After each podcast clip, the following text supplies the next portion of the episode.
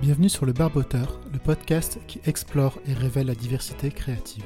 Je m'appelle Laurent et je te propose de faire un grand écart avec l'épisode précédent en abordant un autre aspect de la création, celui de la création de contenu et plus spécifiquement la création de contenu sur LinkedIn.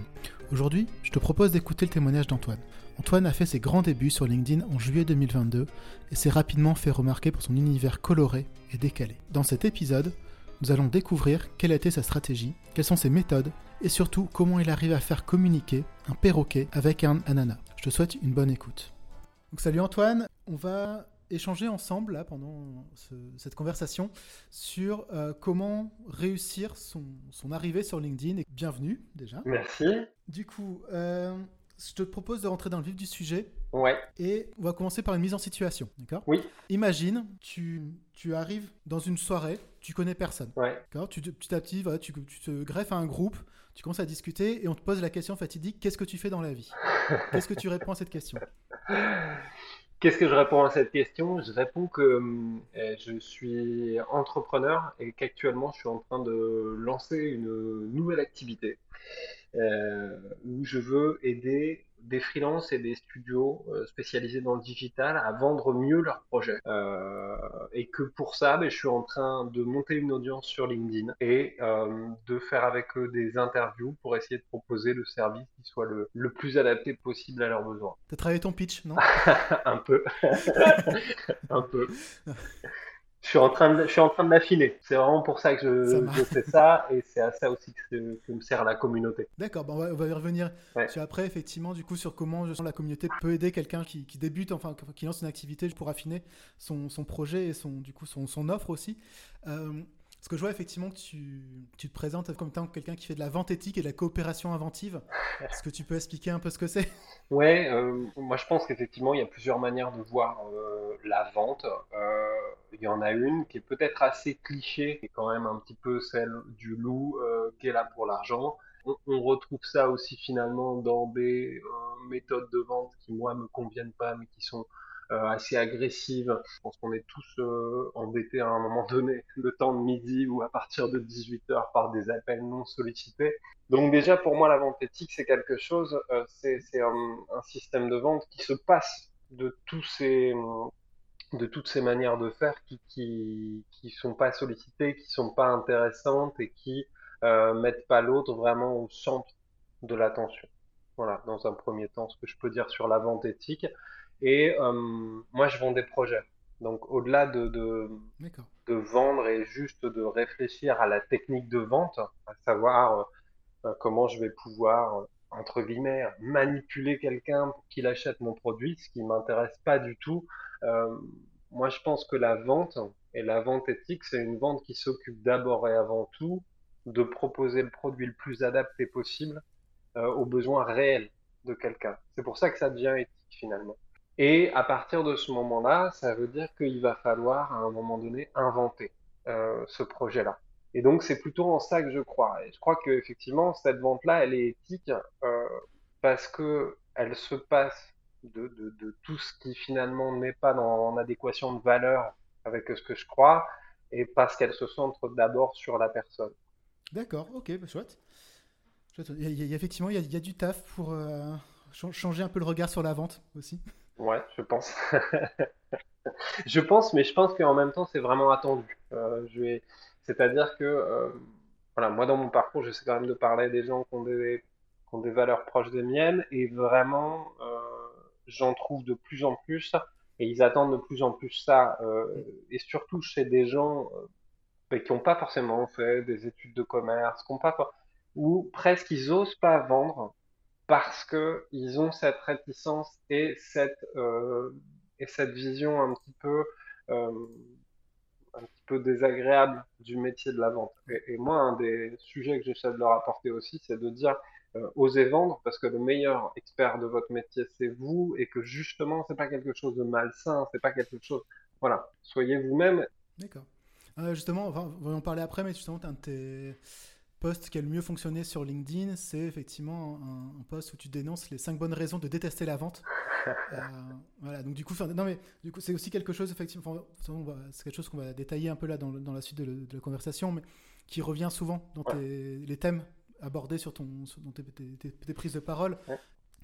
mais on, on, aura le temps d'en reparler. Je te propose donc voilà, de, rentrer maintenant dans, dans, le vif du sujet, maintenant qu'on a un peu plus fait ta, connaissance. un des sujets auxquels je m'intéresse beaucoup dans, sur le podcast, c'est la notion de créativité mm. et de création. donc j'avais envie, pour commencer, de te, poser quelques questions justement autour de, de ce thème-là. Euh, notamment d'abord, voilà, savoir pour toi, c'est-à-dire quoi être créatif? Ok. Euh, alors, euh, j'aborde la chose depuis pas longtemps, hein, donc je, parle un mhm. petit peu à la hauteur de ce que je connais. Ça peut apporter un, regard intéressant. Moi, je vois trois choses un peu qui m'ont beaucoup fait réfléchir dans ce que j'ai déjà fait. D'une, c'est pas divin. De deux, c'est de la pratique. Et de trois, finalement, c'est apprendre, je dirais, à mettre en musique et à orchestrer. Alors, je, vais peut-être euh, détailler un petit peu plus. Euh, Bien sûr, vas-y. Pour moi, le, problème un peu avec l'utilisation du mot créatif tel qu'on l'utilise habituellement, c'est qu'on imagine tout de suite, c'est un artiste hyper inspiré. Euh, d'ailleurs, on, juge généralement ces artistes-là sur des productions finies, sur leurs chefs-d'œuvre. Et du coup, on, se sent assez mal à l'aise. On entend plein de gens dire "Mais moi, je suis pas créatif." et, et, du coup, ne pas essayer. Donc, moi déjà, je pense que la créativité, c'est pas quelque chose qui est euh, obligatoirement lié euh, à un domaine artistique, hein, dont on se sent parfois euh, étranger. Ça dépend qui, ça dépend, voilà. Et il n'y a pas d'inspiration qui tombe du ciel. Voilà, je pense que vraiment, on, on, est plutôt sur une notion de muscle. Donc, moi, je dirais qu'être créatif, ben, c'est créer déjà. Je veux dire aussi bêtement que ça. À partir du moment où tu fais, alors je vais peut-être mettre un petit bémol. Tu fais pas juste pour faire, parce qu'il faut le faire. Euh, T'appliques pas un modèle préconçu sans réfléchir. Tu fais pas par-dessus la jambe, mais en fait, tu mets les mains dans le cambouis. C'est-à-dire, tu te dis, oui, vas-y, je, vais essayer de créer vraiment du contenu, d'en faire quelque chose d'intéressant. Et puis, ben, tu vas. Et à chaque fois, tu regardes et tu dis, OK, comment ça s'est passé? Euh, Tu essayes de t'améliorer au fur et à mesure que tu crées. Voilà. Et, et, là, je pense qu'on est vraiment là-dedans, dans le travail créatif. Tu un travail de, de, préparation de quelque chose, tu as le travail où mhm. tu le, tu le délivres, et puis tu as le travail où tu re-réfléchis et où tu essayes d'intégrer quelque chose de nouveau, euh, euh, un, un, espèce de regard un peu critique sur ce que tu as fait pour, pour améliorer, pour euh, automatiser certaines choses. Et en fait, voilà, pour moi, être, être créatif, c'est d'abord ça. Voilà. D'accord. Bah, je pense que tu soulèves effectivement un point intéressant, c'est qu'il y a plein de façons d'être créatif. Tu peux même être créatif dans ta façon, dans ta façon de vendre aussi, par exemple. Enfin, tu vois, je pense qu'effectivement, la créativité, elle est à plein d'endroits différents. Absolument. On peut être créatif dans la vente, bien sûr.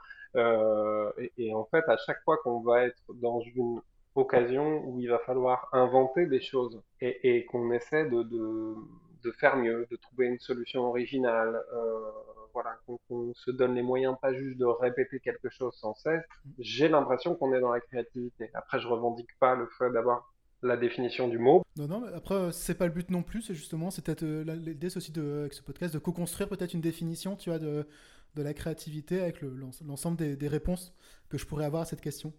Euh, tu soulevais un, point intéressant justement sur la notion de, de créativité, c'est que euh, y a, quand tu crées du, contenu, sur, et fortiori sur, sur le web, euh, tu as un peu cette, euh, cette vision et cette notion qui est que en fait, tous les sujets ont déjà été traités, euh, mais pas forcément sous, le même angle. Finalement, ce qu'on crée, c'est juste un nouvel angle et pas de des nouvelles idées. Est-ce que tu as aussi cette impression-là, toi? C'est difficile à dire. alors là, je vais me placer plutôt du côté de celui qui vient créer du contenu sur euh, une expertise un petit peu professionnelle. Euh, effectivement, moi, je vais créer du contenu sur euh, la vente, la gestion de projet, la vente de projet. Bon, je pense effectivement qu'il y a assez de contenu qui a été créé. Est-ce que tout a été dit? Je suis pas sûr, mais ça paraît assez logique finalement que qui dans un livre, qui dans un podcast, ou autre part, euh, on a déjà énormément d'informations. Et c'est vrai que souvent, on, on, dit aux créateurs débutants que tout a été dit, donc de toute façon, faut se lancer. Euh, Et je suis assez d'accord avec ça. C'est-à-dire, il y a toujours quelqu'un qui ne l'aura pas entendu et quelqu'un à qui tu peux l'apporter. Et finalement, dans ton réseau sur, euh, sur LinkedIn, par exemple, là où je suis, effectivement, bah, quand je dis quelque chose que peut-être moi j'ai déjà vu ou entendu autre part, j'ai des gens qui commentent et qui me disent, ouais, mais c'est super, je connaissais pas. Euh, donc ça, c'est quelque chose d'important. Euh, après, il y a quand même aussi une autre partie un petit peu sur, euh, sur LinkedIn, c'est la manière dont tu l'apportes et pourquoi tu l'apportes, euh, pourquoi tu en arrives là, euh, pourquoi tu réfléchis. Donc, ça, qui vont être des choses assez importantes dans ta manière d'apporter les choses euh, et, qui vont leur donner une teinte particulière, parler à des personnes particulières. Donc, je pense que ça a un intérêt. Voilà. Euh, c'est pas parce que tout a été dit que tout le monde l'a entendu et c'est pas parce que tout a été dit que la manière dont tu vas le dire toi peut pas apporter un, vrai quelque chose. Oui, c'est ça, effectivement. C'est pas après, c'est pas tant effectivement le fait de dire quelque chose. Effectivement, c'était de dire avec des mots différents qui font que peut-être ça va résonner différemment chez la personne qui Ouais. va te lire. Mais c'est intéressant ce que tu dis sur le côté, effectivement, tout a été dit mais pas forcément entendu. Mm. Et je pense effectivement, c'est ça. Moi, je le ressens aussi. C'est que des fois, je publie des trucs qui me semblent tellement évidents pour moi, mais en fait, par rapport à mon audience, je leur ai appris quelque chose en fait. Oui, je pense que c'est ça. Il faut vraiment avoir euh, aussi une bonne vision un petit peu de à qui est-ce que tu Oui, t'adresses. Et ça permet de faire tomber des barrières. Euh, si tu te compares, c'est ce qu'on dit souvent finalement quand quelqu'un se lance, par exemple moi sur LinkedIn, et je l'ai beaucoup lu et ça m'a fait du bien.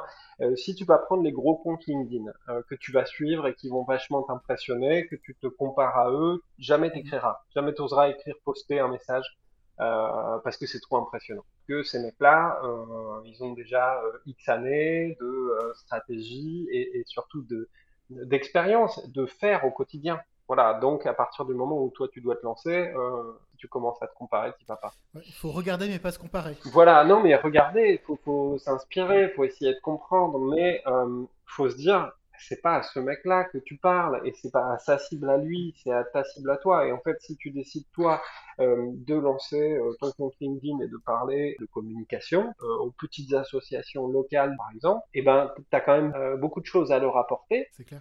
que eux n'auront pas vu parce que eux ils suivent, ils suivent pas tout plein d'autres comptes en communication. Je suis assez, assez en phase avec toi. Après, ça pose aussi la question, déjà, un, de la connaissance de ta cible, de bien connaître ta cible et ton audience en Mm. tout cas. Et après, effectivement, de, euh, de toi aussi dans tes sources d'inspiration, de trouver de la diversité. Et je pense que c'est aussi ça un peu la, la difficulté quand tu te lances, c'est que spontanément, tu vois toujours effectivement les grands noms qui reviennent partout, tout- enfin, sur LinkedIn, c'est tous ceux qui cartonnent. Tu as, deux enjeux, je vois, connaître ton audience et effectivement ne pas te laisser, euh, comment dire, perturber et te laisser distraire par euh, des, des, des comptes qui sont beaucoup, beaucoup plus euh, puissants que toi. Ouais, je pense que tu as vraiment deux choses. Il faut aller, il faut aller regarder un petit peu les codes qu'ils utilisent. Alors, les codes, on pourrait en parler longtemps. Je pense qu'effectivement, bon, c'est un peu comme dans tout, hein. Tout le monde a envie de casser les codes, euh, mais euh, personne n'a jamais cassé les codes sans les connaître. C'est clair. Enfin, je pense en tout cas que c'est assez compliqué. Euh, donc, on commence par effectivement aller voir les codes et apprendre les bonnes pratiques. Et de là, euh, effectivement, quand on aura, quand on a construit une communauté, quand on, euh, on peut plus facilement s'en affranchir. Euh, donc, le but, c'est pas de tout pomper et de tout faire exactement comme les autres. Au contraire, il faut essayer d'avoir une authenticité, une petite touche euh, quand on peut. Mais en tout cas, euh, voilà, pour le début, faire, faire et faire, c'est ça qui va permettre d'affiner finalement sa touche. Et il y a quand même des, voilà, des codes, que ce soit dans l'accroche, on y reviendra peut-être après, mais que ce soit dans l'accroche ou dans la manière de construire un poste, des choses, euh, des choses auxquelles il faut faire attention. Bah, effectivement, là, on va, là on, on va terminer sur les questions un peu plus euh, prises de hauteur. Et après, on rentrera effectivement dans les euh, aspects plus pratiques de comment toi tu optimises tes, tes posts. Du coup, si on revient vraiment à, à- à l'origine, qu'est-ce qui à la base t'a motivé à prendre la parole sur LinkedIn et à devenir actif? Euh, bah, l'importance pour mon nouveau projet, euh, d'avoir finalement euh, potentiellement une caisse de alors une caisse de, de, résonance et aussi en fait un- une sorte de laboratoire avec des gens avec lesquels je pourrais potentiellement co-créer un petit peu et à qui avec qui je pourrais donner forme à mon activité, à ma nouvelle activité. Donc tu, tu mets ta production de contenu au service de ta, de ta nouvelle activité et du coup de la, enfin, alors pour l'instant la construction construction de ton offre et j'imagine demain sur la promotion de cette offre. Euh, oui, euh, alors oui, là c'est pour ça que j'y suis venu. Après, je pense que le fait effectivement de, de créer du contenu peut dépasser. C'est-à-dire demain, je peux planter euh, mon activité ou me rendre compte, pas forcément la planter, mais me rendre compte qu'il n'y a pas des débouchés tels que j'imaginais. Bah, c'est pas grave, je peux pivoter. En fait, euh, à partir du moment où je pivote pas euh, à 360 degrés en disant bah, je vais vendre je sais pas, des armes dans je sais pas quel pays, la communauté, elle est là. Et, et finalement, ça crée des liens. Parce qu'après, c'est pas juste. Voilà, ça c'est quelque chose d'important à rajouter. Euh, quand on parle de communauté, tout à l'heure on parlait un peu de créer, de créer du contenu, de faire des posts. Euh, en fait, il y a tout le travail qui va euh, autour de ça. Il y a le travail d'aller commenter les autres posts. Il y a le travail de répondre aux commentaires qu'on a. Et puis derrière, il y a vraiment le travail. Et je pense qu'il est, il est énorme et, il peut apporter beaucoup de richesse. Moi, je le vois dans les rencontres que je fais. Il y a le travail aussi de, de rentrer en discussion avec des personnes. Voilà, là, aujourd'hui, j'ai peine deux mois avec la création de contenu. J'ai commencé par faire des interviews, j'ai eu aucun mal à trouver euh, des gens à interviewer, je le fais encore, mais j'ai aussi réussi à faire euh, des rendez-vous de proposition d'une première offre que j'ai affiné et construit avec eux en live mmh. et sur laquelle j'ai des, des, retours qui sont super bons. Et euh, et, je pense pouvoir là euh, réaliser, être, être à, pas grand chose, de réaliser la première vente. Ok, je trouve qu'en deux mois, ouais, en, deux mois sur la construction d'une offre comme ça, euh, alors que j'avais jamais publié de contenu sur LinkedIn, euh, c'est déjà énorme et, et ça s'est fait avec beaucoup de beaucoup de bienveillance parce qu'à partir du moment, je pense, où quand tu viens sur le réseau social, tu es là pour jouer le jeu social. T'es pas dans euh, ce que je définissais tout à l'heure, c'est-à-dire le, truc un peu agressif. Euh, salut, euh, mes services c'est ça, ça, ça. Est-ce que ça t'intéresse? Non, non. Euh, salut, euh, j'aime vraiment ce que tu défends ou ce que tu montres sur ton profil. ça m'intéresserait d'en discuter. Pour le moment, personne ne m'a dit non pour prendre un café là-dessus, quoi. Non, mais c'est intéressant ce que tu soulèves un, un, point, je pense assez intéressant et que je pense de nombreux créateurs et créatrices de contenu peut-être parfois négligent, c'est le côté social d'un réseau social. Mm. Euh, là, on parle de LinkedIn, mais je pense que c'est valable aussi pour d'autres réseaux type Facebook, Instagram, TikTok et ainsi de suite. C'est qu'à partir du moment où tu publies du contenu, tu as des commentaires, tu as des interactions, bah, c'est de toi aussi interagir justement avec ta communauté en fait. Mm. Et que c'est ta, ta, communauté qui fait que tes contenus ont de la portée mm. et euh, sont, sont, lus et sont, ou sont, sont écoutés selon le média. Et effectivement, c'est, euh, je trouve ton, ton approche elle est intéressante. C'est pour ça que je voulais aussi te d'avoir sur le podcast, parce que tu as, une approche très humaine, finalement, je trouve, dans, euh, bah, sur un réseau qui, par définition, est dématérialisé et virtuel. Ouais, bien sûr. Bah, c'est-à-dire qu'effectivement, il ne faut, pas se mentir. Pourquoi est-ce qu'on vient au début bah, Pour trouver des partenaires, pour trouver des clients, euh, euh, parce que on a un service et puis on espère que ça puisse faire aider, aider à faire du chiffre. Bien sûr, euh, la personne qui dit qu'elle fait que donner et qui s'intéresse pas du tout à ça, euh, elle ment. Mais, euh, mais au-delà de ça, c'est pas le seul objectif, c'est pas le seul intérêt. Et, et c'est vrai que le fait de créer du contenu, ça permet de prendre la parole sur son domaine d'expertise. Et je pense qu'il n'y a pas d'expert absolu en tout non plus. Euh, et moi, ça m'intéresse aussi quand je prends la parole euh, d'aller mesurer un peu ce que je peux dire euh, à la réaction des gens. Euh, est-ce que ça leur parle? Est-ce que ça leur parle pas? Est-ce que je me prends un taquet parce que j'ai dit une connerie? Euh, Parce que ça peut arriver. Non, mais parce que quand on écrit un post, on a sa manière de voir à soi et à un moment quelqu'un qui peut te dire ouais mais là ce que tu dis c'est pas vrai. Et en fait tu comprends la manière dont il le voit lui. Et, et, et en fait c'est vrai que ça peut faire grandir aussi. Enfin je veux dire il y a vraiment une expérience par rapport à ça qui peut être assez intéressante et comme c'est vrai que je suis en train de me lancer euh, de toute façon dans des choses qui sont de l'accompagnement, eh ben c'est intéressant pour moi d'aller voir comment les gens reçoivent ce que je donne euh, sur un contenu professionnel. Ça me permet de faire gagner aussi dès le début peut-être en pertinence dans la manière de présenter les choses, en fluidité et, euh, et de savoir là où il faut que je revoie un petit peu la manière de dire certaines choses. Parce que finalement, je suis en train de passer de j'ai 10 ans d'expérience et 10 ans de compétences dans un métier à euh, j'accompagne les gens à le faire. Donc même si j'ai toujours eu un métier euh, avec beaucoup d'humains, avec beaucoup de rencontres, euh, il y a quand même des choses à, à revalider là-dedans. Donc c'est pour ça que je trouve que c'est intéressant aussi comme filtre dans ce point de vue-là et dans mon contexte. Ok, bah chouette. Du coup, je, là, je propose, on va rentrer vraiment dans les détails pratico-pratiques.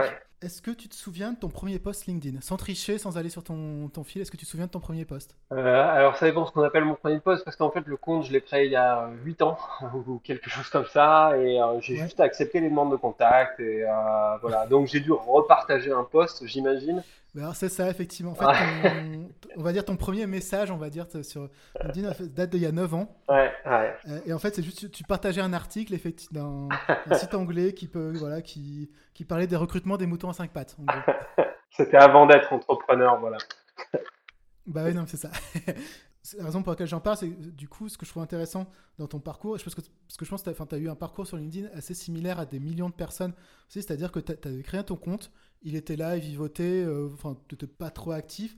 Et en gros, quand tu regardes un peu ton historique de publication, donc tu as eu ce premier post il y a 9 ans, puis il ne s'est plus rien passé pendant 4 ans, puis tu t'es remis à repartager 2-3 trucs euh, par-ci par-là, puis encore plus rien pendant 2 ans. Euh, et il y, a, il y, a, quelques années, tu t'étais mis, enfin, pareil, à, repartager ou à publier tant temps des choses. Jusque là, du coup, donc euh, juillet 2022, où tu euh, fais ton entrée fracassante sur LinkedIn.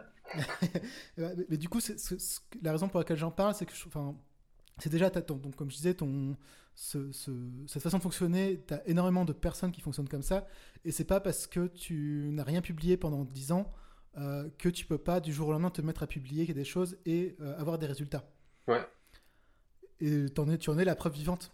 Oui, absolument. Non, non, faut, faut, faut y aller. Du coup, je te propose de, de s'attarder un petit peu justement sur comment tu as préparé ton, ton arrivée un peu sur, sur LinkedIn. Parce qu'en fait, euh, moi, je donc, ça fait quelques années qu'on se connaît d'un point de vue professionnel et qu'on se suit mutuellement sur, sur LinkedIn. Mm. mais c'est vrai que du coup, de mon point de vue, tu étais assez euh, quasiment invisible, on va dire, dans mon flux, euh, parce que forcément, tu publiais pas, très peu. Euh, et du, quasiment du jour au lendemain, je t'ai vu justement arriver, un peu en mode je défonce la porte. Désolé. Non, non, mais je te, je te payerai les réparations s'il faut réparer la porte. c'est ça. Non, t'inquiète. Non, elle, est bien grande ouverte comme ça. Ok. du coup, moi, ce qui est intéressant, c'est de savoir est-ce que tu as pris du temps pour justement pour analyser, pour parce que en fait, j'ai l'impression, quand, quand, je décortique un peu tes posts et que je les analyse un petit peu, que tu euh, appliques justement un peu tous les conseils qu'on peut donner euh, quand on se lance sur LinkedIn. Est-ce que c'est quelque chose tu, qui est spontané chez toi ou tu as quand même pris du temps pour euh, bah, lire les bonnes, enfin, prendre, prendre, connaissance des bonnes pratiques, regarder justement les gros créateurs de contenu et ainsi de suite? Comment tu as préparé ton arrivée? Alors, j'ai pas trop préparé mon arrivée. Donc, c'est juste le talent alors Non, non, non, on m'a aidé à préparer mon arrivée. D'accord. je vais m'expliquer. Euh, c'est-à-dire que euh, ouais, j'ai commencé à interagir un tout petit peu sur d'autres posts, à aller lire des trucs, mais je me sentais un peu complètement perdu euh, sur LinkedIn. Et puis, je, travaille quand même avec, avec quelqu'un, c'est Manon Verbeck, et qui, elle, avait déjà commencé ça depuis un an. Et du coup, elle m'a fait une, petite formation, mais en mode ultra rapide. ça m'a presque fait un peu flippé à un moment donné. Alors, elle m'a expliqué ce que c'était euh, tofu, mofu, bofu. Euh... Tu, peux préciser peut-être pour euh, ceux qui connaissent pas? Ouais, euh, alors en fait, c'est vrai que quand on crée du contenu, il y a, y, a plusieurs, il y a plusieurs types de sujets ou plusieurs, comment, plusieurs cercles, j'ai envie de dire, de personnes à qui on va pouvoir s'adresser. On va dire que le cercle le, le, le plus large, alors c'est ce qu'on va appeler le, les postes tofu, c'est top of the funnel. Je vais peut-être pas rentrer dans le détail euh, des, abréviations. Euh, tofu, ça va être ce qui va parler à la, plus large audience de personnes. Euh, si je parle de, de ce que c'est d'être papa, j'en sais rien, ça va parler normalement à peu près à, 50% de la population, presque même 100%, parce que les mamans, ça peut les intéresser de, de lire un truc là-dessus. Euh, ensuite, on va avoir euh, tout ce qui va être un petit peu intermédiaire, où je vais peut-être parler euh, de comment est-ce que je fais pour entreprendre. Et là, potentiellement, je vais parler plutôt à des gens qui sont des autres entrepreneurs. Ça, ça va être toute la strate un petit peu du milieu. Et le, ce qu'on appelle le beau fou, c'est-à-dire c'est le cercle le plus restreint, c'est des gens qui vont être potentiellement intéressés par mes services. Voilà. Et eux, je vais leur donner des conseils hyper actionnables sur, OK, tu dois créer une proposition de vente pour vendre tes projets. Voilà ce que je te conseille.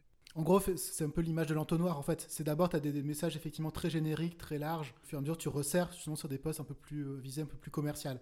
Oui, c'est ça. Euh, c'est-à-dire, en tout cas, plus dans ton expertise. Quand tu dis commercial, parce que voilà, euh, se méfier, le, le, poste commercial qui vend tes services, celui-là, en douceur. Oui, oui, mais après, de mon point de vue, je pense qu'il faut quand même parler de ton offre. Bien sûr. Ça peut être aussi en abordant comment tu envisages comment ton offre, ton métier, par exemple, pas sur la rédaction d'une proposition commerciale. Voilà, comment c'est. En fait, pour moi, c'est plutôt c'est quelque chose qui est euh, entre les lignes, en fait. Oui. C'est, effectivement, le but, c'est pas dire euh, je, fais ça, ça coûte autant, appelez-moi. Ça n'a pas d'intérêt. Voilà, je pense que le gros écueil, euh, ça je pense que c'est important de le dire à un moment donné, le gros écueil à éviter, et je pense que il y a beaucoup de marques qui ont voulu faire ça, il y a beaucoup de gens qui euh, peut-être entrevoient la chose comme ça. On n'est pas sur un, on parlait tout à l'heure de communauté, on n'est pas sur quelque chose de descendant. Voilà. Euh, donc on vient pas puis on met sa pub pour ses services. Salut, je vends ça, je vends ça, je vends ça. Tout le monde s'en fout. Tout le monde s'en fout. Soit on arrive à créer une communauté en, trouvant un point de contact euh, équilibré entre la personne qu'on est, et l'expertise qu'on vient apporter. Et pour ça, ça veut dire qu'il faut donner à voir, il faut donner à voir un peu qui on est, il faut donner à voir de ce en quoi on est expert et ce qu'on maîtrise.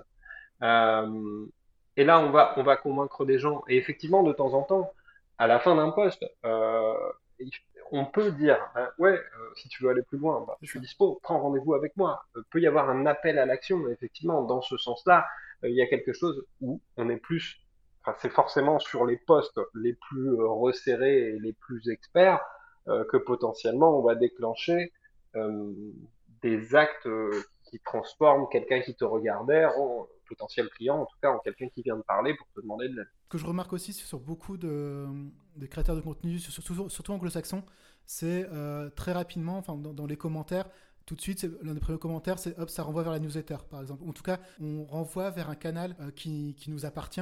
Oui, ça peut être ça. Peut être ça. Moi, pas de newsletter, mais moi, par exemple, je peux renvoyer de temps en temps plutôt vers mon calendrier. Je pense qu'il faut toujours, effectivement, apporter quelque chose qui, qui donne des billes à la personne sur un sujet, un besoin qu'elle est sien et effectivement, euh, si elle se dit qu'elle a besoin d'être accompagnée, là, elle va revenir, mais il faut toujours commencer par donner quelque chose. Ça ne marchera jamais en disant euh, c'est moi qui là, je suis expert là-dedans, euh, Hein. Pour continuer, donc là sur tes, débuts, euh, tu avais expliqué que tu as suivi une, mini formation avec euh, Manon. Ouais, alors, ouais, pour revenir, donc du coup, mini formation avec elle. Par contre, et ça, ça change la donne et ça va t'expliquer pas mal de choses. On s'est lancé, et ça, c'est vraiment quelque chose. Si vous avez d'autres personnes qui sont un peu dans le même cas que vous, des entrepreneurs, et que commencer que vous êtes plusieurs à vous y intéresser, faites-vous un espèce de board de collaboration. Donc, moi, je collabore effectivement avec deux filles qui se lancent en création de contenu.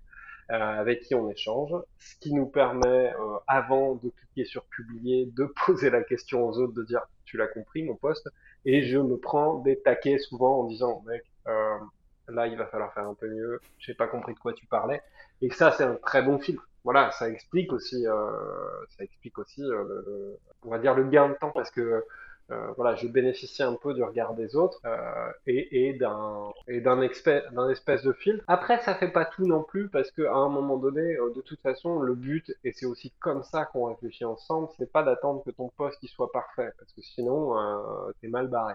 Alors au début, ils vont prendre du temps à écrire. Moi, ça me prend encore euh, quand même pas mal de temps. Il y en a qui sont plus rapides que d'autres à écrire. Euh, par contre, à un moment, on va valider avec elles le fait qu'il n'y ait pas d'incompréhension majeure, euh, elles peuvent me mettre le nez un petit peu sur euh, une accroche qui est vraiment toute nulle et, et, où personne aura envie de cliquer. Ça fait du bien parce que des fois, quand on a produit un truc de euh, je sais pas combien de centaines, milliers de mots, il y a toujours un petit parent pauvre à l'intérieur ou un endroit où c'est pas c'est pas magique. Et, euh, et, voilà, c'est, ça débloque un peu là-dessus. Mais après, il faut quand même y aller. Le poste qui sera pas parfait et, et, voir. Voilà.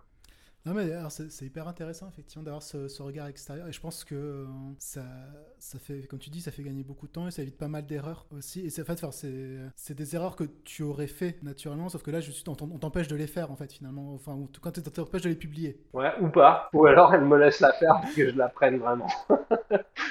ça, ça, marche aussi, non, mais voilà, on, on peut pas passer non plus notre vie tout le temps à passer euh, trois heures à relire les posts de tout le monde. Donc euh, il y a un avis global et puis des fois, euh, voilà. Et puis, et puis c'est tout. Hein. Et justement, alors comment tu, tu fais donc, tu as aussi ce filtre donc, de, Manon et de l'autre personne avec qui tu, tu échanges régulièrement. mais comment tu fais toi pour juger qu'un post il est suffisamment bon pour être publié? C'est quoi ton, tes critères? C'est à quel moment tu dis ok c'est la, qualité, elle est suffisamment bonne, j'appuie sur publier? Euh, je crois qu'il faut d'abord que. Peut-être que tu n'as pas de critères. Ouais, euh, bah, je commence à en avoir. Euh, je crois d'abord, il y a plusieurs choses. Je crois d'abord qu'il faut que quand je le relis, alors, ce qui est, ce qui est pas évident parce que des fois il faut laisser décanter un petit temps, parce que comme c'est soit, on l'a écrit soit, on sait, on croit qu'on sait ce qu'on voulait dire, mais il faut qu'à la, à la lecture, on vérifie. En fait, il y a qu'un seul sujet et on sait bien de quoi ça parle. Ça part pas dans tous les sens. Voilà. Donc ça le fait quand même l'unité du sujet. Ensuite, euh, toujours, je me dis, qu'est-ce qu'il apporte, mon poste? Est-ce que ce poste, il apprend quelque chose à quelqu'un? Ou alors, euh, est-ce qu'il le divertit euh, Ou alors, est-ce que... Enfin, voilà. Toujours se poser la question de la valeur. Voilà. C'est pas parce que c'est quelque chose qui sort de toi que ça a un intérêt pour l'autre si ça n'a pas d'intérêt pour l'autre. Ça peut être du divertissement, hein, c'est-à-dire que ça peut être une histoire marrante et puis les gens ils vont se marrer. Bon, très bien, ça peut avoir un intérêt. Faut mmh. peut-être pas faire que ça, mais pourquoi pas? Voilà. Par contre, il faut toujours que ça apporte quelque chose à l'autre. Et, ça, je pense que c'est ouais, c'est même the one. Et puis après, il va y avoir des questions un petit peu techniques de dire est-ce que mon accroche, elle est assez bonne, sinon je la retravaille. Est-ce que mais alors justement, c'est quoi euh, on, va y venir après avec des exemples, mais quoi une bonne accroche pour toi? Parce que c'est subjectif en fait. Parce que si c'est une bonne accroche pour toi, elle n'est pas forcément pour moi non plus. Non, par contre, euh, il y a quand même euh, des choses. Une bonne accroche, bah, ça doit attirer l'attention, ça doit donner envie de cliquer. donc effectivement, il va y avoir des styles différents, mais commencer des phrases euh, par euh, des mots qui n'ont pas de force, euh, par des expressions toutes plates.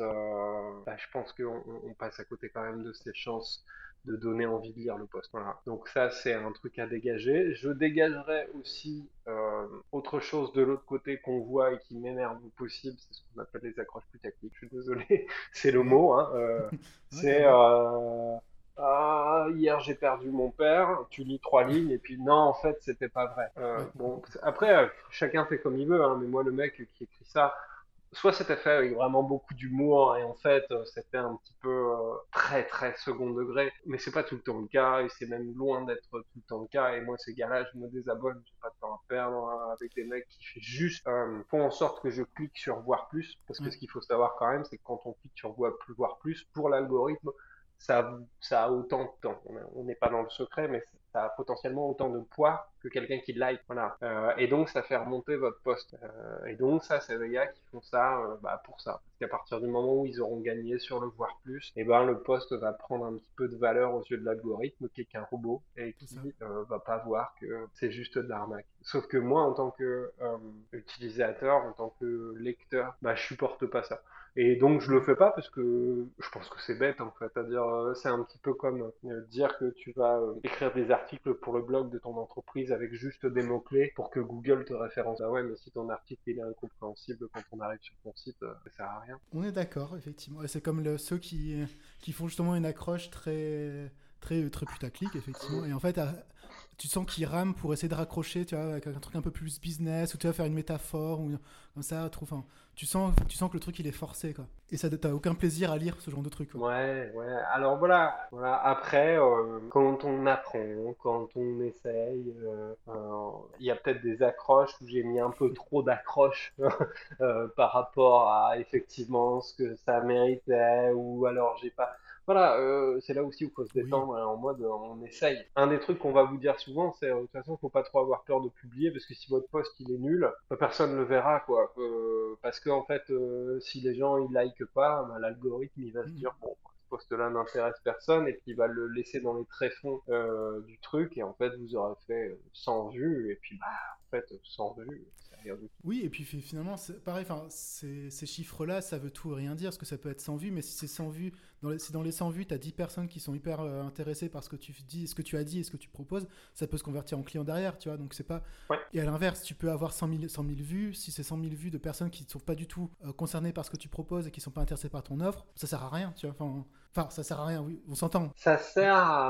Alors voilà, c'est là où il y a l'intérêt de switcher entre ce qu'on va appeler le tofu, le mofu et le bofu. C'est qu'en fait, le tofu, ça t'apporte de la visibilité parce que tu vas avoir des nouvelles personnes qui vont s'abonner, parce que euh, tu vas avoir quand même euh, un affichage potentiellement beaucoup plus large puisque ton post cible beaucoup plus de personnes.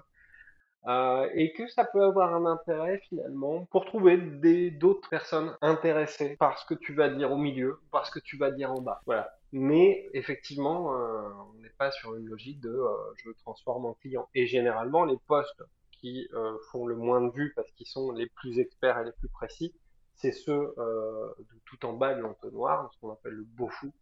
Et ceux-là, l'important c'est pas qu'ils fassent beaucoup de vues, c'est qu'ils fassent beaucoup d'engagement et de passage à l'action derrière. Bah, et juste qu'il soit vu par les bonnes personnes, c'est surtout ça en fait, effectivement. Enfin, euh, ce, que, ce, que, ce, que, je voulais dire, c'est qu'effectivement, enfin, le, nombre de vues, euh, en fait, ça veut tout et rien dire. En, soi, en fait, c'est ce qu'il faut prendre justement. Enfin, ça pose toujours la question des statistiques et de qu'est-ce qu'on en fait. Parce que si on regarde juste le nombre de vues, en fait, enfin, c'est il y a tellement de façons d'interpréter différemment que, que ça a pas, enfin, que mmh.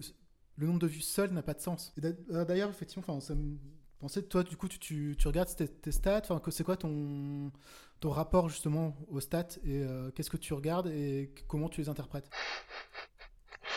Je dirais que quand on se lance, il est un peu compliqué euh, parce que on sait très bien que le nombre de vues ou le nombre de likes, ben, c'est pas une transformation en client. Mais au début, on n'a que ça pour monitorer quand même. Euh, est-ce que ça plaît? Est-ce que ça plaît pas? Et puis on a très peur que ça plaise pas? Donc, on a tendance à vraiment regarder pas mal. Est-ce que j'ai des likes? Est-ce que machin? Même si, voilà, sur LinkedIn, on appelle ça les vanity metrics, c'est-à-dire les gros comptes qui euh, se vantent d'avoir fait un million de vues. Ouais, mais bon, un million de vues, ça veut rien dire. C'est pas de la transformation. Donc c'est un peu de la vanité. Mais je crois que quand tu débutes, c'est pas de la vanité, c'est pas par vanité que tu regardes beaucoup tes stats. C'est un peu par peur d'être en train de te planter ou voilà. Et, voilà. Mais je les regarde encore. Ou aussi simplement pour optimiser, hein, pour savoir si ça fonctionne et fonctionne pas. Ouais, c'est ça. C'est ça. C'est-à-dire que tu vas pouvoir déceler effectivement là où ça a marché, là où ça n'a pas marché, et, et te dire ok, il y a plus de valeur et il y a plus d'interaction avec ce poste-là. Ou alors tu vas pouvoir voir aussi des choses qui ont été beaucoup vues mais qui engagent pas beaucoup. Enfin, beaucoup likées, mais où les gens commentent pas beaucoup, ou alors l'inverse. Euh, des choses, il y a peu de likes, par contre, tout le monde a mis un commentaire. Et c'est intéressant aussi de voir ce découpage-là. Ouais, carrément. Bah, du coup, ce que je te propose de faire, c'est de prendre euh, deux de tes posts, Ouais. Euh, et d'analyser un petit peu justement, alors on va peut-être pas analyser tout le poste, euh, mais au moins juste peut-être euh, l'accroche et voir un petit peu justement les, les résultats. Alors l'accroche, enfin voilà, en tout cas de, dans les grandes lignes, les posts. Alors je mettrai les liens dans les, dans les notes du podcast. Donc là en fait j'ai choisi des, deux postes, un qui avait plutôt bien fonctionné et un autre qui, alors, qui avait un peu moins bien fonctionné, mais en, me basant uniquement sur les stats effectivement de nombre de likes et de nombre de, commentaires. Peut-être que toi, ça au contraire, c'est des posts qui, de ton point de vue, ont très bien fonctionné. Euh, donc le premier, je te propose de commencer par celui qui a bien fonctionné. Euh, donc c'est ton carrousel, donc 5 bonnes, bonnes raisons de détester la vente. Alors ce que moi je remarque sur ton son poste, c'est déjà effectivement euh, le, le poste d'introduction, il est très court. il fait juste 3 lignes. Est-ce que tu te souviens pourquoi tu avais fait ça? Plutôt que, que quand tu publies un carousel, tu as plusieurs stratégies. Tu as effectivement les posts très courts comme le tien, ou des posts un peu plus longs qui font une sorte de teasing de ce qu'on va trouver dans le carrousel. Toi, tu as opté plutôt pour l'approche euh, intro hyper courte. Ouais. Euh, est-ce que tu te souviens, enfin, est-ce qu'il y a une raison particulière? Est-ce que tu te souviens pourquoi ou pas? Oui, parce que euh, quand il y a un carrousel, moi je commence toujours par aller voir le carrousel. Déjà, je lis jamais le post preview. Euh, donc, euh, je dis pas que c'est une mauvaise stratégie. Euh, j'y ai pas mhm. réfléchi, j'ai pas de recul dessus, mais je me dis, tu apportes un maximum de choses à l'intérieur du carrousel, laisse les gens y aller. Accroche-les un petit coup si tu veux leur mettre une ligne, mais laisse les gens y mhm. aller. En plus de ça, j'ai quand même la particularité d'avoir choisi dès le début des codes couleurs qui sont assez marquants, qui, qui flashent pas mal. Mhm. un univers graphique, que ce soit avec les ananas ou mes perroquets, qui attire pas mal l'attention. Donc j'ai dit euh, laisse laisse le truc euh, infuser direct. Quoi. Je veux dire, euh, je pense que le, la force du visuel va faire passer vachement plus de choses. C'est ça l'intérêt aussi des postes carousel. Faut savoir que c'est des mm. postes qui marchent pas mal. Ça prend plus de temps à faire parce que du coup, faut créer du contenu. Faut qu'il soit bien découpé entre plusieurs slides. Euh, mais euh, il y a la force du visuel. Et donc, ça permet de faire passer les choses avec un peu une autre dynamique. Voilà. Et c'est particulièrement bien euh, vu quand il y a de l'humour. Et celui-là, c'était mon tout premier carrousel. Donc je sais que même si les gens, ils étaient peut-être passés sur mon profil, ils avaient vu un petit peu les ananas et tout, là j'allais taper un grand coup, et, et je pensais pas à ce point-là où j'allais taper un grand coup sur la, force visuelle. En plus de ça, j'ai choisi un sujet qui était quand même assez large, et j'en ai parlé en intro, mais euh, le fait que les gens aient cette réticence à la vente, et je me suis demandé pourquoi.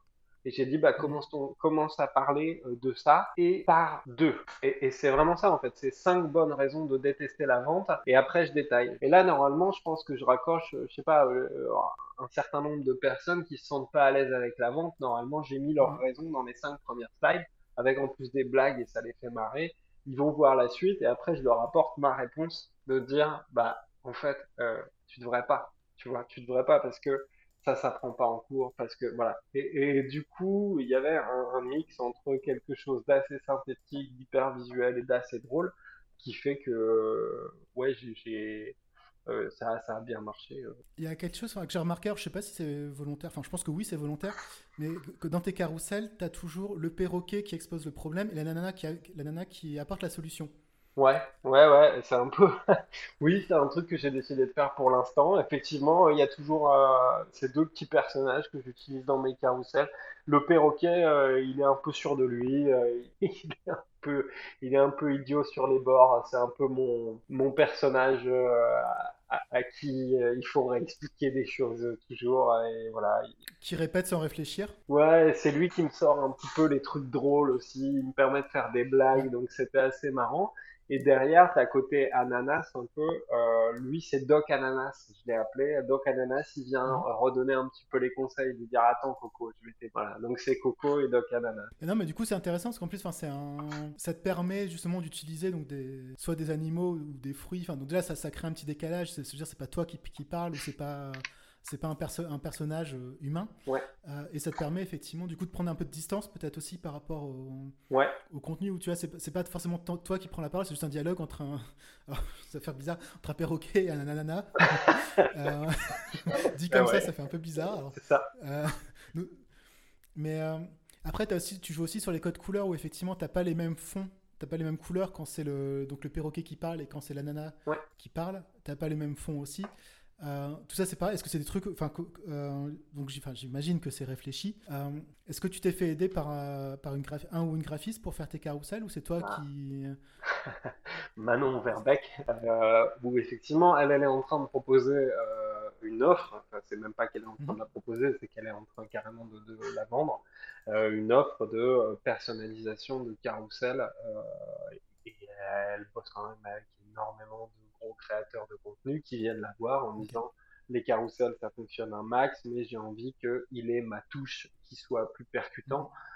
Et, voilà, donc moi j'ai la chance de travailler avec et, de l'avoir eu euh, et de l'avoir eu assez facilement. En tout cas, ça c'est pour la partie visuelle parce que euh, euh, alors c'est pour un template visuel parce qu'après il faut quand même orchestrer le tout. Euh, le contenu, déjà, il est à produire soi, et puis après, euh, il faut le mettre en valeur visuellement quand même avec Canva. Par contre, euh, par contre, ça donne quand même une trame qui est à même de, porter le message. Tu dis aussi c'est intéressant, c'est l'importance aussi d'avoir des templates euh, pour gagner du temps, pas repartir de zéro à chaque fois aussi. Et effectivement, c'est d'avoir un certain nombre d'éléments déjà pré, prédéfinis. Euh, parce que j'imagine que, euh, par exemple, je vois là, sur ton carrousel, l'ananas, il a différents, différentes postures. Un coup, il a un, verre à la main, un coup, il a un tuba, ce genre de choses, ou, un, ballon de plage, ce genre de choses. Ça, c'est des choses qui sont, que tu as fait sur mesure ou tu as, trouvé ça dans une banque d'images ou quelque chose comme ça J'ai trouvé ça dans une banque d'images. J'ai eu du bol, c'est tout. ah ouais, d'accord. Ouais, non, mais voilà. non, là, j'ai eu du Moi, je crois que tu avais du talent, mais en fait, tu as juste de la chance, quoi. Ouais, voilà. J'essaie de la provoquer aussi régulièrement que possible. Bah oui, non, tu m'étonnes. Ça marche. Du coup, je sais pas si tu as d'autres choses que tu peux dire, toi, sur ce, sur ce carrousel. J'en suis toujours aussi fier. Ouais, bah tu peux. Non, mais franchement, il est chouette. Alors, j'avais dit un truc, mais du coup, en fait, en voyant ton post, ça, contredit ce que j'allais dire, mais euh, je remarque que globalement, tu utilises assez peu les hashtags. Alors, sauf sur ce post-là, effectivement, où tu as, en utilisé trois, mais globalement, dans tes messages, euh, c'est quelque chose que tu utilises assez peu. Est-ce que c'est volontaire ou c'est juste tu penses pas? J'ai essayé au début, parce que ce carousel-là, il date de, quand même un peu du début. Je n'ai constaté aucune différence. Alors ça, euh, dans les créateurs de contenu, il y en a qui disent qu'ils voient des différences, d'autres que ça sert absolument à rien. Et je dois t'avouer que moi-même, j'étais abonné à certains hashtags, comme par exemple hashtag entrepreneur, et je voyais dans mon flux des posts qui venaient de là. Et puis en fait, euh, ben, je les vois plus. Je pense que je me suis abonné à trop de choses, ou alors je me suis même désabonné. Ça m'apportait pas de contenu intéressant. Donc je sais pas, j'ai pas l'impression que ce soit quelque chose de. On n'est pas sur Twitter. Euh... en tout cas, voilà, moi je, je j'ai pas constaté de différence dans mes posts. après, moi, je sais que je t'avais lu aussi que les hashtags pouvaient servir justement aussi pour ton personal branding. Tu sais, le fait d'avoir ton propre hashtag. Tu sais, un hashtag Doc, Ananas, par exemple. Ça, tu vois, moi, j'ai mon hashtag mm. brasseur de site web. Euh, tu vois, c'est un truc que je mets.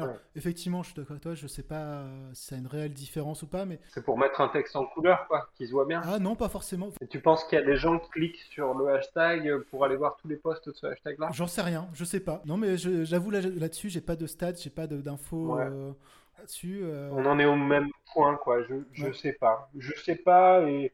Moi, à la limite, le moment où je les utilisais, c'était pour faire ressortir un peu mes domaines d'expertise. Et en fait, je me rends compte qu'à force de publier du contenu et, avec ce que je mets dedans, j'ai pas besoin de mettre que je parle de vente, d'éthique ou de freelance. D'ailleurs, c'est clair. Ok. Non, mais euh, c'est là dessus Enfin, je, je pense que le plus simple, c'est de tester en fait ce qui ce qui fonctionne pour les auditeurs. Enfin voilà, voir un peu. Parce que vraiment, enfin, il y a plusieurs écoles. Mais là, on, entre dans les, on entre dans les mystères de l'algorithme. C'est ça, qu'on ne maîtrise absolument pas. Euh, un autre poste, euh, du coup, euh, qui, alors, pour lui, a moins fonctionné, en tout cas en termes, encore une fois, de, Vanity Metrics. donc, c'était un poste, donc là, pour le coup, uniquement texte, qui commence donc par délai rapide plus prix bas plus bonne qualité égale l'impossible triangle d'or des projets. Mm où là, tu expliques effectivement, du coup, euh, cette, euh, toujours un peu ce, effectivement, ce, triangle, où, euh, voilà, cette, cette difficulté de trouver un juste milieu sur les projets de manière générale entre les délais, la qualité et les prix. Et là, alors justement, ce que, moi, ce que je remarque, enfin, ce qui saute aux yeux, effectivement, c'est du coup, tu as utilisé beaucoup de smileys. et d'émoticônes. Je sais Parce pas. que c'était un des tout premiers. Ouais. J'ai eu beaucoup de mal à accoucher de ça. C'était la période où je me disais encore, ouais, mais attends, je vais pas avoir 200 trucs à dire quand même sur mon domaine d'expertise. Je vais vite avoir, euh, voilà. Euh, et euh, j'étais encore assez mal à l'aise. Alors ouais, j'avais mis beaucoup de smiley un petit peu pour me donner de la contenance. Je pense que c'est souvent d'ailleurs à ça qu'on connaît des postes un peu débutants. Ouais. enfin, en tout cas, voilà, il y a peut-être pas que cela, mais voilà, à un moment donné, quand tu es assez sûr de ce qu'il y a en termes de contenu, tu rajoutes pas 25 smileys. Euh, et, là, j'avais eu beaucoup de mal et déjà à coucher du poste, à faire quelque chose d'un peu euh, lisible et tout. Finalement, il est lisible, mais, euh, ça se voit, ça se voit et ça se voit surtout que sur l'accroche et encore les retravailler, voilà, pacte pas de là, c'est lourd. C'est lourd et encore, j'ai déjà enlevé du jargonnant et tout le triangle d'or des projets, c'est quelque chose que quelque chose que connaissent bien les chefs de projet. C'est, euh, je, pense qu'il y avait manière de l'amener d'une de, façon beaucoup plus légère. Je vais essayer hein, quand même de storyteller le truc un peu, euh, de l'amener avec euh, une expérience personnelle que j'aurais vécue, mais bon, ça n'a pas été beaucoup plus loin que ça. Après, je suis pas mécontent de ce poste, mais euh, ce qu'il y a, c'est qu'il lui manquait quelque chose aussi qui, qui, moi, qui émotionnellement, je crois que c'est ça au début aussi, j'étais beaucoup dans des postes très explicatifs, descriptifs, et je, ce que je remarque surtout dans ce poste-là, c'est même pas le nombre de vues, le nombre de likes, c'est le fait que euh, j'ai pris que des likes, tu sais, avec le petit pouce. Là où je pense pas que j'ai un seul autre poste où ça n'avait pas déclenché euh, soit des cœurs, soit des soutiens, soit des applaudissements. Et sans, sans y passer trois heures, c'est là quand même que je me rends compte que les gens ont dit ouais, c'est pas mal, c'est bien, euh, c'était le début, tu vois, c'est bien, c'est pas inintéressant. Tu vois, ils ont voulu soutenir un peu comme ça. Ça les a peut-être intéressés, hein, mais, mais ça manquait encore un petit peu de pêche. Tu confirmes? Ouais, mais non, mais après, je suis en train de Après, effectivement, c'est pas. Enfin, moi, moi, aussi, j'en fais des posts comme ça, effectivement, très très longs, et je suis, j'ai encore un post moi, ce travers-là, effectivement, de vouloir tout expliquer dans mes posts, que je pars du principe que, euh, enfin, plus t'expliques, plus t'es sûr que les gens vont comprendre derrière. Et c'est vrai que moi, je, suis plutôt dans la, team, je fais des posts longs, quoi, et parfois même très longs, peut-être trop longs pour LinkedIn, je sais pas. Mais euh, non, la question que je me posais, c'est que je remarque aussi, et enfin là, c'est plutôt pour moi une qualité, enfin de, mon point de vue, c'est que tu n'utilises pas les euh, trucs de mise en page, ce qu'on appelle le faux gras, donc qui consiste en fait à utiliser des, des caractères pour simuler en fait du gras ou de l'italique, ce genre de choses. Et en fait, du coup, je me demandais comment, enfin, si toi, tu avais des techniques techniques pour du coup rendre quand même tes textes lisibles. Donc là, effectivement, on a vu que tu utilisais les smileys. J'ai vu aussi sur certains de tes posts que tu utilisais des, les mises en page un peu en escalier ou ce genre de choses. Enfin, voilà, Est-ce que tu as. J'ai l'impression que tu expérimentes beaucoup ce côté-là aussi? Oui, oui, oui. Là, c'est vraiment de l'expérimentation. Euh, là, je ne peux pas donner. Je pense que d'ailleurs, il n'y en a pas et que de toute mm. façon, il faut expérimenter soi. Euh, je pense que la lisibilité des posts, ça va être d'abord euh, prendre son contenu et l'élaguer un peu à la hache généralement, la première fois qu'on écrit, il y a beaucoup trop de mots pour dire, ou des mots mal choisis pour dire des choses, euh, on se complique la vie, et du coup, bon, c'est pas facile, mais euh, le but, ça va être de simplifier, d'aller plus droit à l'essentiel, et là, on crée un peu plus de lisibilité. Finalement, s'il n'y a pas de phrases qui sont un petit peu trop dures à lire ou inutiles, il n'y a pas forcément besoin euh, de mettre du gras dans ces textes, de mettre des choses. Voilà, je, je pense pas que ce soit nécessaire, ni même des smileys, en fait. Finalement, aujourd'hui, dans dans mes derniers posts, je pense que les smileys, j'en ai plus euh, des fois deux ou trois. Euh, voilà. Alors, si, il y a des fois où quand, par contre, je vais utiliser quand je fais une liste numérotée, euh, alors plutôt que de sauter des lignes et de faire des puces, euh, enfin des trucs de 25 000 pieds de long, ouais, je vais utiliser soit des petites flèches, soit des, soit le symbole puce d'ailleurs hein, que je vais rechercher. Il n'existe pas sur LinkedIn, mais je vais, je vais le chercher et euh, je fais un copier-coller pour donner de la visibilité, la liste bullet point, euh, autant qu'elle soit en mode un peu bullet point. Ouais, carrément. Bah écoute, ça fait on arrive bientôt à la fin là, de, de l'interview, ça passe vite. Ouais. Avant de passer aux, questions finales, je voulais continuer avec toi sur ton organisation. Euh, est-ce que tu es plutôt de la team euh, je publie euh, en fonction d'inspiration ou plutôt de la team calendrier éditorial et je planifie un minimum? Ou les deux? J'aimerais être de la team calendrier éditorial. Alors, je suis quand même de la team qui a défini un peu ses sujets tofu, mofu, bofu et qui mmh. travaille sur à des idées de postes en amont et qui des fois d'ailleurs ne les utilisent pas. Euh, j'essaie quand même de me dire tiens cette semaine j'aimerais essayer de parler de ça, de ça, de ça. Et des fois euh, sur les euh, quatre postes que j'ai décidé de faire, en fait j'en fais deux dans les sujets que j'avais décidé et puis les deux autres non il y a une autre inspiration puis il y a un autre truc qui me vient. Et ben c'est tout, ce sera ça. Donc c'est vraiment ouais, plutôt un mix entre les deux. Donc là, écoute, on arrive à la fin de, l'épisode. Je te propose trois petites questions pour conclure. Euh, le premier, alors c'est une question euh, assez traditionnelle, mais finalement, qu'est-ce que, quel conseil tu pourrais donner à quelqu'un qui, euh, qui, a envie justement de, de, publier du contenu, alors que ce soit sur LinkedIn ou sur un autre réseau, un conseil autre que juste se lancer, qui est un peu, un peu bateau. Qu'est-ce que tu pourrais donner comme conseil? Moi, je dirais jouer le social, déjà, on en parlait tout à l'heure. Commenter, interagir, euh, le réseau, c'est vraiment un réseau social. On partage pas en mode vertical. C'est pas la télévision. Salut, je t'envoie mon contenu et ça descend vers toi. Euh, c'est quelque chose qui se travaille à deux. Et je pense que plus on joue l'aspect social, plus on suscite de l'intérêt. On a le, de chances aussi de faire évoluer sa vision au contact des autres. Donc, euh, jouer le social. les opportunités, elles sont là, comme ça. Et la deuxième, c'est oser parler de soi. Et ça, c'est pas facile. Euh, je pense que c'est quelque chose d'assez compliqué. Faut pas parler de soi juste pour parler de soi. Euh, par contre, euh, généralement, quand on apporte quelque chose, quand on apporte une expertise, je pense qu'on lui donne de la force et de l'impact à partir du moment où on est capable aussi d'expliquer pourquoi on en arrive là. Et c'est là où ça devient intéressant de suivre certains créateurs parce qu'ils arrivent à mixer de manière intelligente leur expertise et le parcours qui les a amenés là. Et mmh. généralement, c'est eux que je crédite le plus d'une certaine crédibilité et en plus qui émotionnellement me donne envie de faire des choses avec eux. Ouais. c'est vrai qu'on n'a pas parlé effectivement de. Enfin, il y, a encore, je pense, bah ouais. choses à dire. euh...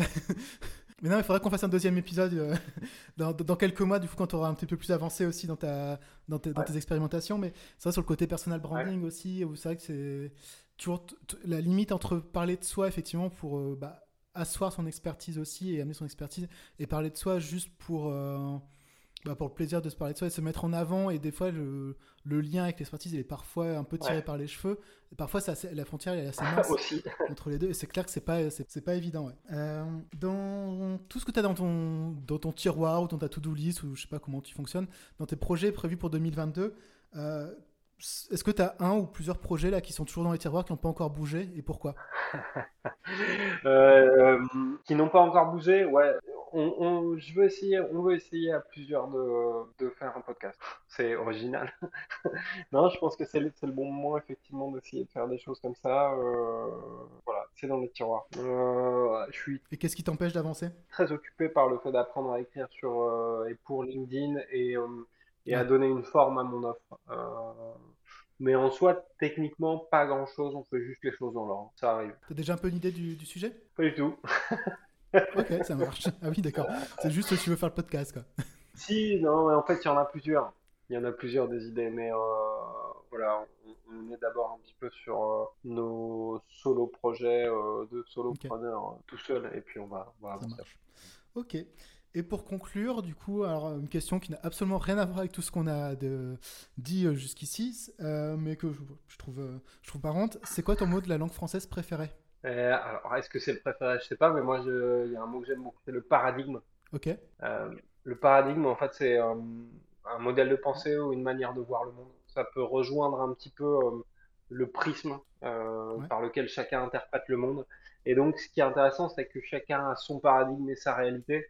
Et, d'ailleurs, pour faire le lien, c'est un peu ça aussi qu'on on crée quand on devient créateur de contenu. Euh, c'est pas forcément qu'on révolutionne les expertises, mais que on a une manière de le voir et de le partager qui est, spéciale. Et voilà, c'est un mot que j'aime beaucoup. Et j'aime beaucoup l'idée aussi qu'on peut changer le paradigme. On peut faire évoluer notre regard sur les choses. On, l'entend souvent comme ça. C'est un changement de paradigme dans quelque chose. Ça veut dire que c'est une sorte de, de révolution, de changement de manière de penser dans un domaine. Eh ben, écoute, euh, c'est sur ces belles paroles, écoute, je te propose de, conclure. Merci beaucoup, en tout cas, pour, euh, pour ta participation. Et puis, je pense qu'il y a pas mal de choses qui ont, qui ont été amenées dans, dans cet épisode. Et clairement, je pense que effectivement, ce serait intéressant de, de, se reparler dans quelques mois et voir effectivement comment tu as évolué par rapport à certains de ces sujets. Avec plaisir. Merci d'avoir écouté cet épisode jusqu'au bout.